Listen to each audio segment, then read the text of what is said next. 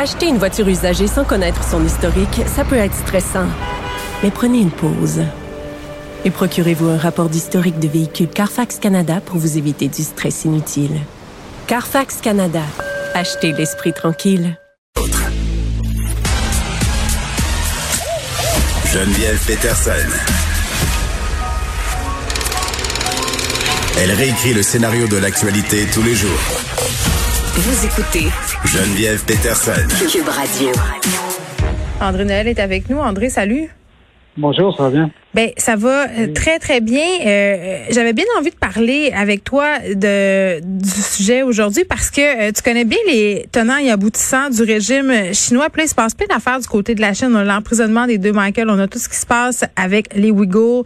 On a des pays occidentaux qui sont en train de vouloir faire des mesures pour un peu euh, dire à la Chine que ça n'a pas de sens. Qu'est-ce qu'ils font? Mais en même temps, c'est toujours très très compliqué d'avoir des sanctions envers la Chine. là, on, on, on, a ce régime chinois qui juge à huis clos les deux Michael, ces deux Canadiens-là qui sont emprisonnés en Chine en guise de répression. Euh, on a le Conseil des relations internationales de Montréal euh, qui a décidé, malgré tout, de donner une tribune à l'ambassadeur de Chine dans un événement et ils essuient des critiques avec raison. Ben tout à fait. Puis, en fait, je pense que tes auditeurs, Geneviève, se moquent peut-être un peu de ce que c'est que le CORIM, le Conseil des relations internationales de Montréal, mais ce que ça illustre, c'est un courant assez détestable chez une partie euh, du milieu des affaires à Montréal. Euh, je dois dire que Québécois ne fait pas partie de ce courant détestable, mais il y en a d'autres qui en font bien partie. C'est-à-dire qu'on peut se poser la question pourquoi, comment ça se fait qu'il y a une partie de ces hommes d'affaires qui euh, déroulent le tapis rouge à l'ambassadeur chinois?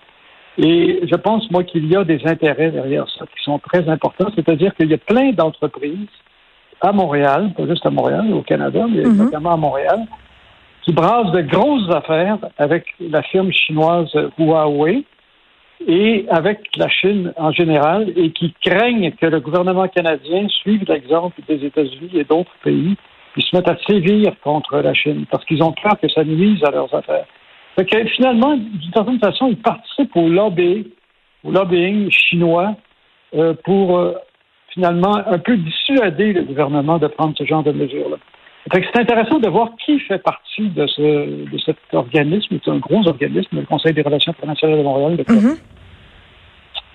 Alors, premièrement, la firme chinoise Huawei euh, est un membre émérite du CORIM. C'est pas beaucoup ressorti euh, dans les médias. Et ça, c'est Huawei. On sait que c'est le géant chinois des télécommunications.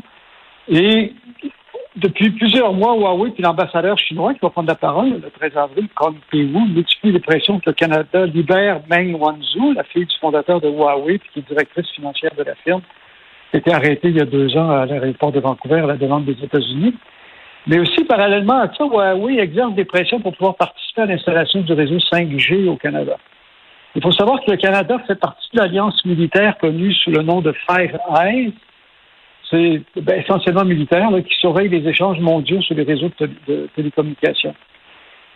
Cette euh, alliance-là regroupe, à part le Canada, les États-Unis, le Royaume-Uni, l'Australie, puis la Nouvelle-Zélande. Le Canada est le seul membre de cette alliance-là qui n'a pas encore décidé de bannir Huawei ou de restreindre ses activités sur son territoire. Euh, et les autres ont décidé de faire ça parce que Pékin pourrait utiliser Huawei pour faire de la surveillance et de l'espionnage. Puis les craintes par rapport à Huawei sont pas sans fondement. Huawei a mis au point un système capable d'envoyer des alertes Ouïghours basé sur un système de reconnaissance faciale. Le but, c'est d'alerter les autorités lorsqu'un membre de cette minorité musulmane est identifié par une caméra de vidéosurveillance dans la région autonome du Xinjiang. On sait que le Canada, le Parlement canadien a adopté une résolution dénonçant le génocide des Ouïghours au, euh, ah oui, mais Justin Trudeau n'a pas voulu, a pas pris part à, cette affaire-là. Ça, c'est quand même assez renversant, là. Oui, mais c'est ça. Effectivement, c'est parce qu'il y a une grosse pression au Canada pour euh, finalement garder, entretenir des bonnes relations avec la Chine. Mais quand on sait que Huawei participe euh, finalement à la répression des Ouïghours, c'est assez détestable de savoir qu'ils font partie du, du Corim. André, je te trouve gentil. Tu dis que c'est détestable. C'est pas détestable, c'est inacceptable. Ben, c'est complètement inacceptable. Autrement dit, on participe, on ouvre nos bras à cette compagnie-là qui a même déposé un brevet une technologie qui permet d'identifier les, les, personnes d'origine ouïghour. Excuse-moi, on déroule le tapis rouge à une compagnie qui euh, transgresse, entre guillemets, les droits humains, euh, qui développe des technologies pour espionner les gens euh, à travers le monde. C'est ça qu'on est en train de faire. Et, et on met pas nos culottes et on se tient pas debout parce qu'on a peur que la Chine euh, nous, nous sanctionne économiquement. C'est ça la vérité. Exactement. En fait, ce qu'on retrouve dans le Corim, c'est énormément d'intérêts et évidemment qui sont pas mis de l'avant. Il euh, faut savoir, par exemple, quand on. Puis là, je me suis mis à analyser qui est membre du conseil d'administration. Qui sont les grands partenaires. Alors, un des membres, par exemple, Bernard Collas, qui est membre du conseil d'administration du Corim, dernièrement, il a déploré que les États-Unis aient adapté des sanctions contre Huawei parce qu'il affirme que ce genre de sanctions-là perturbe les affaires des entreprises mmh. canadiennes. Alors, on voit où sont leurs préoccupations. Mmh. Euh, Pierre Kioun, qui est vice-président de Bombardier, qui est membre du conseil d'administration du Corim et aussi du conseil d'affaires Canada-Chine. SNC-Lavanin, c'est un grand partenaire de Corim. SNC-Lavanin, dont on sait qu'il a été bien impliqué dans plein d'affaires de, corruption, y compris avec la Ah, mais ils disent que maintenant, tout est beau. Mais c'est ça. Mais sa filiale, Candu Énergie, parce qu'ils ont acheté Candu, hein, euh, a développé des partenariats avec la China National Nuclear Power dans des centrales nucléaires en Chine. De façon assez étonnante, les caisses populaires des jardins, qui sont aussi un grand partenaire du Corim, ben, c'est en Chine que cette division, la division marché émergent de Desjardins, a le plus investi. Elle a des titres dominants dans la firme chinoise Tencent, qui possède la messagerie WeChat. Faut savoir que le gouvernement chinois interdit aux Chinois d'utiliser les services de messagerie autres que WeChat, puis Tencent partage le contenu qui s'y trouve avec la police chinoise, selon une enquête qui était consacrée à la surveillance policière de la minorité ouïghour. Alors, eux aussi sont impliqués dans la répression des Ouïghours. Autre grand partenaire du Corim, la compagnie minière Rio Tinto, qui brasse de grosses affaires en Chine. ils ont ils ont conclu un contrat avec China Boaou pour euh, promettre la livraison de 200 millions de tonnes de fer. Euh, Canada, autre grand partenaire du Corim. Et il y a une crainte chez Bell Canada que euh, le gouvernement canadien se mette à bannir Huawei parce que euh, Canada a utilisé la technologie de Huawei pour son réseau 4G. Puis si le gouvernement canadien bannit Huawei comme les autres pays anglo-saxons, les États-Unis, Grande-Bretagne, Australie et Nouvelle-Zélande, ça pourrait lui coûter plus de 300 millions de dollars parce qu'il faudrait qu'elle se débarrasse de tous les systèmes Huawei qu'elle a utilisés pour son réseau de 4G. Et d'ailleurs, l'année dernière, Bell disait que son premier choix pour installer son réseau 5G, c'était euh, elle faire affaire avec Huawei. Un des anciens cadres de Bell, Scott Bradley, est vice-président des affaires publiques de Huawei. Hmm.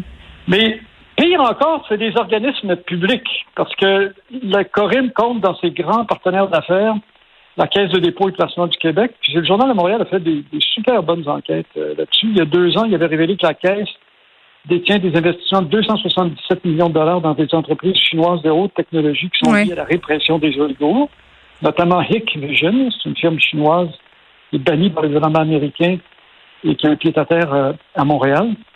Puis plus récemment, le Journal de Montréal a révélé qu'une entreprise est tenue en partie par euh, le ministre de l'Économie, Pierre Fitzgibbon, dont il est bien question actuellement. L'IMER Vision fournit à cette entreprise-là une vision des composantes optiques entrant dans la fabrication des caméras de surveillance. L'Université de Montréal, elle, fait partie des membres gouverneurs émérites du Corim, aux côtés de Huawei. Encore là, le Journal de Montréal, le 1er mars dernier, a fait une autre révélation. Huawei a fait un don de 3,9 millions de dollars au département d'informatique de l'université. Huawei a aussi donné 5,4 millions à l'université McGill. Tout ça est assez troublant, là. Euh, et, c'est pas ça qui est évidemment mis en évidence. Comment ça se fait que le Corim reçoit l'ambassadeur euh, chinois? Ce qui est absolument spécial, c'est que c'est la deuxième fois en 18 mois, mais ils ont toujours fait ça depuis le tout début. Ils ont systématiquement offert leur tribune aux ambassadeurs chinois. Ils ont fait ça avec euh, l'ambassadeur qui s'appelle Zhang ou Junzai en 2012, l'autre qui lui a euh, succédé, Lois Huawei en 2015, Liu Chai en 2018, puis là maintenant euh, Hong Kong. Alors c'est, euh, moi je, je pense que finalement le Corée, d'une certaine façon, participe euh, à ce lobby-là de façon consciente ou inconsciente? Ben, de façon inconsciente, je sais pas comment tu peux participer de façon inconsciente à ce lobby-là. -là, c'est assez clair. Qu'est-ce qui se passe en ce moment? Effectivement. C'est, moi, je trouve ça très scandaleux. Je pense que Mais c'est absolument scandaleux. Puis c'est scandaleux de se dire que la dictature chinoise, s'ingère dans la, la politique canadienne et la vie économique canadienne? Oui, tout à fait. Puis d'ailleurs, c'est assez, j'ai regardé parce que pas mal de fouillé avant de pour me te parler aujourd'hui. Oui. Euh, une des choses, la Chine dit Ah, il ne faut pas que, les autres pays s'ingèrent dans nos affaires. Ben, Mais l'ambassade chinoise à Ottawa, qui contrôle évidemment les consulats chinois, c'est intéressant de savoir que le consulat de Chine à Toronto a, approché les étudiants à l'université McMaster à Toronto mm. pour leur demander de l'informer de la présence d'universitaires à un colloque sur la répression des OIT. Non, il y a, plein d'affaires. Moi, André, j'ai reçu ici euh, quelqu'un qui avait fait un reportage sur des ressortissants chinois qui étaient qui se sentaient espionnés par le régime euh, à l'université de Montréal, entre autres, une étudiante qui racontait euh, qu'elle a eu la visite de représentants chinois à son appartement pour lui poser des questions. On les menace de de sanctions sur leur famille, toujours en Chine. Vraiment, là, le, le régime chinois qui continue d'étendre ses tentacules bien au-delà de ses frontières et qui persécute vraiment là euh, des personnes qui, se, qui sont parties de là euh, en quelque sorte pour avoir la paix et qui continuent à vouloir exercer une, hégémonie. Je veux dire, il y a eu des articles là-dessus euh, il y a à peine quelques mois là. Ben effectivement. Puis quand on dit, parce qu'un des arguments pour finalement justifier la présence de l'ambassadeur du Canada au Corinne, c'est de dire c'est la liberté d'expression. Ben, il y a toute une confusion sur qu'est-ce que c'est la liberté d'expression. D'accord, je dirais, tout le monde toi, dans ton travail, moi, quand j'étais à la presse ou encore maintenant, on fait sans arrêt un choix éditorial. Évidemment, on s'oppose à la censure, on s'oppose aux restrictions de la liberté d'expression, mais ça ne veut pas dire que ça nous oblige à donner la parole à n'importe qui. Dire, tu choisis les gens qui viennent te parler. Tu n'es pas en train de censure quand tu fais ça. Non, puis ici, on dit rien comme le fait le gouvernement canadien en ce moment, Justin Trudeau, qui ne dit mot qu'on sent. C'est ça aussi. Bien, effectivement.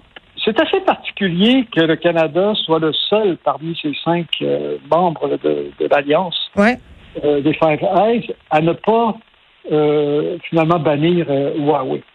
Mais c'est par opportunisme pur et simple.